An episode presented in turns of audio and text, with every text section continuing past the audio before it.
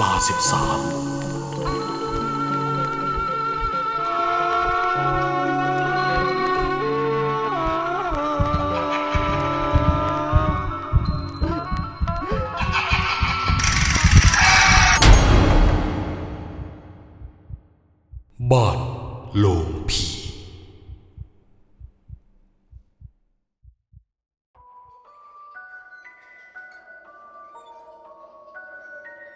เหตุเกิดที่จังหวัดหนึ่งทางภาคอีสาน เมื่อหลายปีก่อน เรื่องนี้เป็นเรื่องที่เราขานสืบต่อกันมารุ่นสู่รุ่น ว่ากันว่า มีบ้านไม้หลังหนึ่ง ซึ่งตั้งอยู่ใจกลางของหมู่บ้าน ดูเพลินๆก็ปกติทั่วไป แต่ทว่ามีการต่อเติมที่ผิดแปลกจากคนทั่วไปเขาทำกัน และขานสายตาของผู้คนที่นั่นเป็นอย่างมาก ว่ากันว่าเจ้าของบ้านคือสองผัวเมียที่ชื่อว่าลุงบุญมีกับป้าดวง สองคนนี้มีนิสัยค่อนข้างแปลกด้วยกันทั้งคู่ ที่บอกว่าแปลกก็พอ คนเป็นผัวไปหอบเอาไม้ลงศพมาต่อเติมบ้าน ซึ่งคนเป็นเมีย ไม่ได้คัดค้าน ออกจะสนับสนุนด้วยซ้ำไป ก่อนเกิดเหตุสุดสยองขึ้นกับคนในบ้าน ชาวบ้านแถวนั้นพูดกันหนาหูว่า จ้าของบ้าน ซึ่งก็คือลุงบุญมี แกบอกกับป้าดวงว่า แกสามารถต่อเติมบ้านที่จากเดิม มีอยู่เพียงชั้นเดียว ให้กลายมาเป็นบ้านสองชั้นได้ โดยไม่ต้องใช้เงินมากมายอย่างใครเขา ซึ่งวิธีนี้ แกว่ามันดีที่สุดแล้ว กับสถานการณ์การเงินของครอบครัว แกให้เหตุผลว่า ต้องเก็บหอมรอมริบเอาไว้ ส่งเสียให้เจ้าโตงลูกชายลำเรียนหนังสือ ซึ่งตอนนี้เจ้าโตงก็เพิ่งจะขึ้นชั้นมหนึ่งยังต้องใช้เงินใช้ทองอีกมากมาย ในการส่งเสียให้ได้ใบปริญญา จะได้รับราชการ ได้เป็นเจ้าคนนายคน อย่างที่ในอดีตพ่อของลุงบุญมี เคยตั้งความหวังเอาไว้กับแกแต่สุดท้ายแล้วลุงบุญมี ก็ไม่ได้รับราชการอย่างที่พ่ออยากให้ทำ เพราะไม่มีโอกาสได้เรียนสูงๆ ลุงบุญมีแกมีอาชีพเป็นช่างก่อสร้าง เวลามีงานรับเหมาที่ไหน นายจ้างจะสั่งให้ไปทำ ส่วนป้าดวง ก็ปลูกผักเอาไว้ไปขายในตลาดทุกวัน ทั้งสองพอมีพอใช้พอรู้จักเก็บออมกันทั้งคู่ ลุงบุญมีเสนอแนวทางไว้ว่า จะไปขนเอาโลงศพที่วัดร้างมาเตรียมไว้ แล้วจะมีเพื่อนที่เป็นช่างมาช่วยกันต่อเติมบาทป้าดวงก็ไม่ได้ขัด เพราะไม่เห็นว่าจะผิดตรงไหน ในเมื่อไม่ได้ไปลักขโมย หรือคดโกงเอาของใครมาฉะนั้นแล้วเจ้าของโรงไม้ทั้งหลาย ก็คงไม่ว่าอะไร มีแต่จะส่งเสริม ให้บ้านของสามพ่อแม่ลูก อยู่เย็นเป็นสุข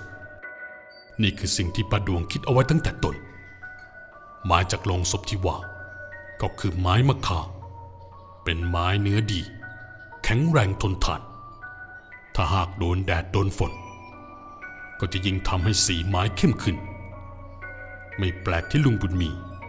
อยากได้มาเป็นส่วนหนึ่งของการทำบาตรไม่ว่าจะเป็นฝั่งด้านหนึ่งที่หันไปทางทิศตะวันตก บันไดประตู และหน้าต่างชั้นบน ก็ล้วนทำจากไม้ของโลงศพทั้งนั้น พอหลังจากต่อเติมบ้านจนเสร็จ ลุงบุญมีได้พาลูกเมียกลับเข้ามาใช้ชีวิตตามเดิม ชั้นสองของบ้านที่ต่อเติมขึ้นมาใหม่ จะเป็นห้องนอนของสามพ่อแม่ลูก ซึ่งไม่ได้แบ่งกันห้อง แต่จะขั้นกลางด้วยตู้ไม้จันเก่าๆ ตกดึกก็กลางมุ้งนอน โดยอยู่กันคนละมุมสองสามีภรรยาจะนอนมุ้งเดียวกัน ส่วนลูกชายแยกมุ้งนอนคนเดียว อยู่กันมาได้หลายเดือน ไม่มีใครได้พบเจออาถรรพ์อะไร จะมีก็แต่คนละแวกเดียวกัน ที่มักจะพูดกันปากต่อปากว่า กลางค่ำกลางคืน เหมือนมีคนเดินอยู่ในบ้านนี้ เห็นเป็นเงาดำนับได้มากกว่าจำนวนสมาชิกในบ้านบางก็บอกว่า ได้ยินเสียงเด็กร้องไห้กระจองงองแง ดังออกมาจากในนั้น พอคิดไปคิดมา จะเป็นไปได้ยังไง เมื่อครอบครัวนี้ไม่มีเด็กเล็กสียหน่อย แต่ต่อจากนั้นไม่นาน หลังจากเสียงเล่าอ้างของชาวบ้านก็กลายเป็นสมาชิกในบ้านได้เจอกับตัวเอง ในช่วงกลางดึกของชนบททั่วไป ซึ่งจะเงียบสงัดเป็นปกติอยู่แล้ว คืนนี้ลุงบุญมีไม่อยู่บ้าน เพราะแกไปกับพวกผู้รับเหมาก่อสร้างที่ต่างอำเภอ ในบ้านจะมีแต่ป้าดวงและลูกชาย แต่จู่ๆก็ปรากฏเสียงฝีเท้าของบุคคลปริศนาเดินย่ำขึ้นมาตามขั้นบันได เสียงฝีเท้านั้น คล้ายกับคนสวมรองเท้าขึ้นมา ด้วยความที่บรรยากาศยามดึกเป็นเงียบทำให้ประดวงถึงกับสะดุ้งตัวตื่น นี่พี่ นี่พี่บุญ กลับมาแล้วเหรอป่าดวงนึกอยู่ในใจว่า คงเป็นสามีที่กลับมา แต่ก็เอะใจว่า ถ้าจะกลับมาก่อนเวลาที่บอกไว้ แล้วทำไมถึงไม่โทรบอกตนก่อน ทั้งที่บอกว่าจะกลับมาพรุ่งนี้ช่วงค่ำหรือว่างานเสร็จแล้ว นายถึงปล่อยกลับมา แต่พี่บุญนี่ก็ชักไม่เกรงใจผีบ้านผีเรือนทำไมถึงกล้ารใส่รองเท้าเดินขึ้นมา ตอนนั้นเป็นเวลาราวๆสี่ทุ่มเห็นจะได้ แต่ด้วยความที่รู้สึกเพียจัด จึงไม่ได้ลุกขึ้นไปถามความจากสามี คิดว่าประเดี๋ยว ก็คงไขกุญแจเปิดห้องเข้ามาเองประดวงจึงพลอยหลับต่อ จนกระทั่งมีบางอย่างรบกวน จนสะดุ้งตัวตื่นขึ้นมาอีกครั้ง ตอนนั้นเป็นเวลาประมาณตีสามตื่นขึ้นมาอีกครั้งพอได้ยินเสียงคล้ายเดิม ประดวงลืมตาขึ้นมานั่งเริ่มแปลกใจที่สามี ยังเดินวนเวียนอยู่ตรงบันไดอยู่ พอตั้งสติได้ประดวงรู้สึกถึงความผิดปกติแล้ว จึงนั่งฟังเสียงฝีเท้านั่นอยู่นานสองนานทำให้นึกกลัวขึ้นมา คิดวกไปวนมาว่า หรือจะโทรศัพท์ไปหาสามีให้รู้แล้วรู้รอด แต่ก็ต้องหยุดความคิดนั้น ราะด้วยเสียงฝีเท้านั้นจู่ๆดันมาหยุดอยู่ที่หน้าประตูห้องนอนเอาเสียดื้อๆนาทีนั้นหัวใจของแกเต้นรัวแรงแทบไม่เป็นจังหวะหวาดกลัวว่าจะเป็นโจรผู้ร้ายแต่อีกใจ ก็ภาวนาขอให้เป็นสามีที่เปิดเข้ามา ทันทีที่ความคิดในหัวจบลง ลูกบิดประตู ก็ถูกไขกุญแจปลดล็อกออก พร้อมกับเสียงบิดลูกบิด ประตูถูกเปิดออก สายตาของป้าดวง จดจ่อไปยังบุคคลในความมืดแต่ไม่เชื่อก็ต้องเชื่อ ถึงแม้ภายในห้องจะมืดแสนมืด แต่ประดวงเห็นทุกอย่างที่เกิดขึ้น ภายใต้ความสลวนนั้นกับตาของตัวเอง ไม่ใช่พี่บุญป้าดวงแน่ใจว่าไม่ใช่ลุงบุญมี แต่กลับเป็นใครก็ไม่รู้ เงาดับรังใจปริศนาเปิดประตูก้าวเท้าเข้ามา จากนั้นก็เริ่มขยับตัว มาหยุดอยู่บริเวณกลางห้อง ประดวงรู้สึกได้ว่า ร่างนั้นมันมองผ่านเข้ามายังมุ้งของแก ตอนนั้นแกเริ่มนั่งกอดเขาด้วยใจหวาดผวา ไม่นานร่างนั้นก็ขยับเข้ามา มาหยุดอยู่ที่มุมของแก ร้อมกับนั่งลงแบบยองๆพรางใช้มือเปิดมุ้งขึ้นมาอย่างช้าๆป้าดวงแกกลัวสุดขีดถึงขั้นยกมือไหว้ร้องขอชีวิต แต่ร่างนั้นก็ไม่ยอมหยุด จนมุ้งถูกเปิดขึ้นเรื่อยๆ ใคลายต้องการจะเข้ามาในมุ้งด้วยความกลัวป้าดวงมองตามไม่ลดละสายตา นาทีนั้นจู่ๆเจ้าต้งลูกชาย ได้ตะโกนร้องเรียกผู้เป็นแม่ คล้ายกับว่ากลัวอะไรบางอย่าง แม่ แม่ ช่วยต้องด้วย เมื่อป้าดวงได้ยินแบบนั้น แกวิ่งออกจากมุ้งไปเปิดไฟ แล้วเข้าไปหาลูกชายอย่างทันควัน แต่เมื่อเข้าไปในมุ้งกับพบว่าโตงยังคงนอนแน่นิ่ง ไม่มีทีท่าว่าจะตื่นมาเรียกแม่แต่อย่างใด หลังจากนั้น จึงเปิดไฟไว้ตลอดทั้งคืน พอรุ่งเช้าเจ้าโตงแต่งตัวเตรียมปั่นจักรยานออกไปโรงเรียนตามปกติ ซึ่งประดวงไม่คิดจะพูดเหตุการณ์เมื่อคืนให้ลูกชายฟัง แต่ดันเป็นโตงที่เอ่ยปากถามผู้เป็นแม่ขึ้นมา แม่ครับ เมื่อคืนผมได้ยินเสียง เสียงเหมือนคนเดินขึ้นมาบนบ้าน ใช่พ่อหรือเปล่า แล้วโต้งได้ยินตอนไหนล่ะลูก ก็ช่วงสี่ทุ่มกว่านั่นแหละครับ แต่พ่อบอกเราว่า จะกลับมาวันนี้ไม่ใช่เหรอครับ โต้งตอบออกมาอย่างรู้สึกสับสนทำให้ป้าดวง เลี่ยงที่จะไม่ตอบ แต่กลับถามลูกชายเอาไปแทนว่า โต้งได้ตื่นขึ้นมากลางดึกแล้วเรียกแม่หรือเปล่า ซึ่งคำตอบของโต้งก็คือ โต้งหลับสนิทไปจนเช้า และไม่ได้เรียกแม่อย่างแน่นอน คำตอบนั้นทำประดวงอึ้งไปอีกรอบ แล้วเริ่มกลัวที่จะต้องเดินกลับเข้าไปในบ้าน จึงตัดสินใจว่าวันนี้จะออกไปขายผักให้เร็วกว่าทุกวัน เมื่อตรงปั่นจักรยานออกไปโรงเรียนป้าดวงก็เข้าบ้านไปอาบน้ำแต่งตัว ขี่มอเตอร์ไซค์พ่วง เอาไปตั้งแผงขายผักในตลาดทันทีพอตรงกลับจากเรียนหนังสือ ก็กลับเข้าไปในบ้านเพื่อรีบทำการบ้านให้เสร็จ ในระหว่างที่ตรงกำลังทำการบ้านอยู่ชั้นล่างตรงรู้สึกไม่มีสมาธิเท่าที่ควร เพราะช่วงเลิกเรียน มักมีเด็กน้อยมาวิ่งเล่น มาปั่นจักรยานกันอยู่ที่ข้างบ้านอยู่เป็นประจำตรงจึงลุกขึ้นไปปิดประตูหน้าบ้าน พร้อมทั้งปิดหน้าต่างแทบทุกบาน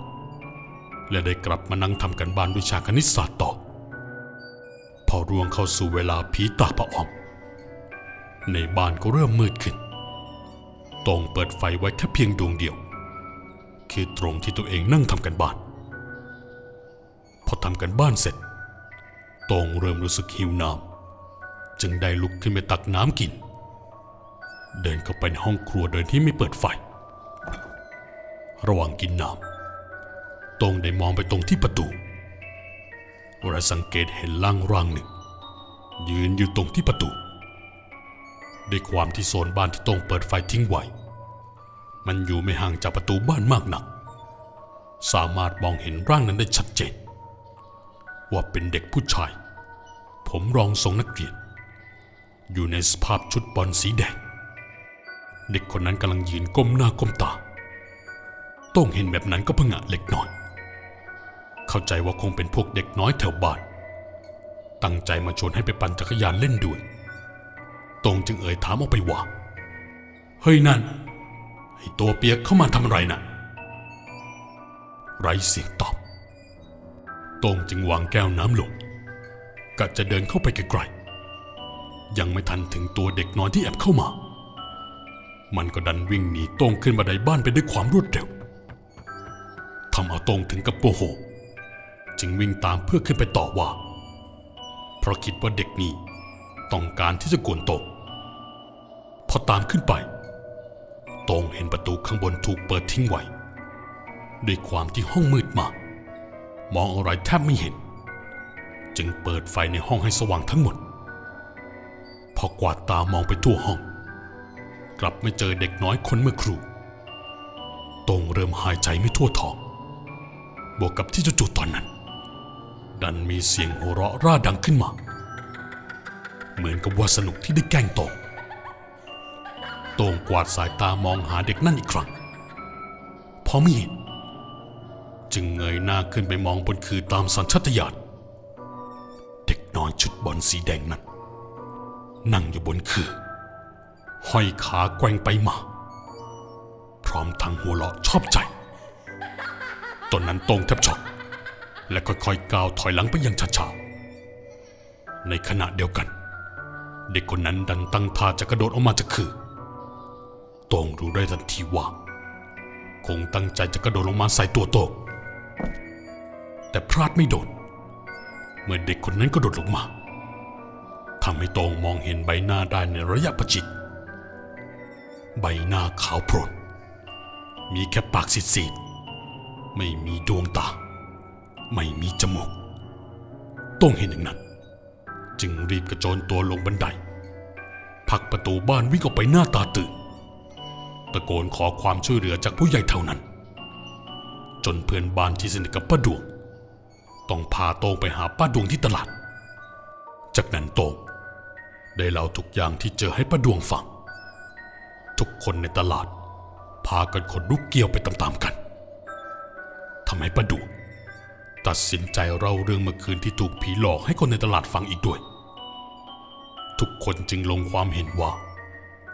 ที่เห็นในบ้านนั้น มันเป็นสัมภเวสีที่ตามมาจากโลงศพ เมื่อประดวงได้ฟัง แกได้บอกตรงและคนในตลาดว่า ไม้โลงศพนั้น เป็นโลงที่ไม่เคยมีเจ้าของ ลุงบุญมีผู้เป็นสามีบอกไว้แบบนั้น คนที่ได้ฟัง ไม่อยากไปแย้งแกเพราะต่างก็เข้าใจว่า ที่ประดวงพูดไปแบบนั้น ก็เพราะไม่อยากให้ลูกชายต้องหวาดกลัวไปมากกว่านี้ แท้จริงแล้ว โต้งไม่รู้ตั้งแต่แรกแล้วว่า ลุงบุญมีไปขนโรงศพเก่ามาต่อเติมบ้านพอกลับมาถึงบ้าน สองแม่ลูกก็มีอาการไม่สู้ดีหนัก แต่ประโดงต้องทำใจแข็ง เพื่อไมาให้ลูกชายจิตเตลิดไปมากกว่านี้ ทั้งสองต่างกันช่วยเปิดไฟให้สว่างทั่วทั้งบ้านจนกระทั่งลุงบุญมีกลับมาถึง สองแม่ลูกก็ยังไม่ปีปากเล่าเรื่องที่พบเจอให้แกฟังต้งกันข้ามได้นั่งรอกินข้าวพร้อมหน้าพร้อมตากันอย่างผิดสังเกต อ้าว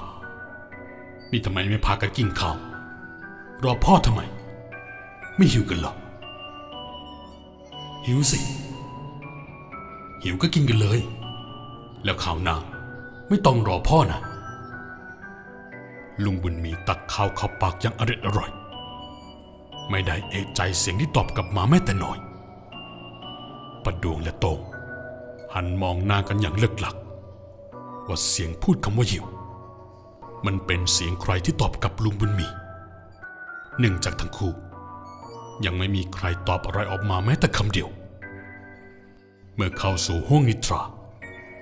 ในขณะที่ทั้งสามกำลังหลับอย่างสนิทลุงบุญมีก็ต้องสะดุ้งตัวตื่นขึ้นมา เพราะได้กลิ่นเหม็นเน่าลอยเข้ามาเตะที่จมูก ไม่นานก็มีกลิ่นคลาวน้ำเลือดน้ำหนองลอยเข้ามาปะทะจมูกอีกทำให้แกรู้สึกอยากอาเจียนออกมาเสียให้ได้ จึงเอาผ้าห่มปิดจมูกอยู่นานสองนานลุงบุญมีรู้โดยสัญชาตญาณว่าเจ้าของโลงศพคงมาตามขอส่วนบุญ ผีมีอยู่จริงเนี่ย แกได้สื่อสารอยู่ในใจว่า พรุ่งนี้จะทำบุญไปให้ ขออย่ามาหลอกหลอนกันอีกเลย แต่ความบัวยังไม่ทันหายจู่ๆก็ปรากฏเสียงผนังบ้านสั่นสะเทือน ที่หลอนไปกว่านั้น มันปรากฏเสียงประหลาด เหมือนใครกำลังเอาบางอย่าง มางัดแงะผนังตรงฝั่งหัวนอน ลุงบุญมีรีบยกมือขึ้นมาพนมไว้ บอกกล่าวผีที่มาทั้งเสียงทั้งกลินไปว่ากลัวแล้ว พรุ่งนี้จะทำบุญไปให้จริง ๆ กระทั่งแกพลอยหลับไป ตื่นมาอีกทีก็เช้าสิแล้ว โตงวันนี้ลาเรียนวันหนึ่งนะลูก ดวงด้วย วันนี้ไม่ต้องไปขายผัก พ่อจะพาพวกเองไปวัด ไปทำบุญปัดดวงได้ยินอย่างนั้น จึงถามความจริงจากสามี แต่ลุงมีไม่อยากให้ลูกรู้ จึงรีบดึงแขนป้าดวง ไปเล่าเรื่องที่เจอมาเมื่อคืนให้ฟังอยู่นอกรั้วสามเดือนถัดมา ดันเกิดเหตุสลดขึ้นกับลูกบุญมีป้าดวงและโต หลังจากที่ทั้งสาม ตั้งใจจะไปทำบุญที่วัดอีกครั้งในรอบสามเดือน แต่สุดท้ายเกิดโชคร้าย เกิดประสบอุบัติเหตุทั้งรถยนต์กันยกครัว ส่งผลให้เสียชีวิตทั้งหมด งานศพถูกจัดขึ้นในบรรยากาศเศร้าสลดของบรรดาญาติพี่น้อง และชาวบ้านในระแวกนั้น ทุกคนคุยกันเรื่องการตายของครอบครัวนี้ว่าอาจจะเกี่ยวข้องกับการไปเอาไม้ลงผีมาต่อเติมบ้าน เพราะถึงแม้จะประหยัดงบแต่ก็ไม่ใช่เรื่องที่สมควร พอโลงทุกโลงล้วนมีเจ้าของเดิมกันอยู่แล้ว และนี่ก็คือเรื่องราวสุดช็อกที่หลายคนในหมู่บ้านเท่านั้นที่จะรู้ดี อาจจะฟังดูเหลือเชื่อ แต่ทว่า มันคือเรื่องที่เคยเกิดขึ้นจริงๆนี่สิครับ และเรื่องราวทั้งหมดก็จบลงเพียงเท่านี้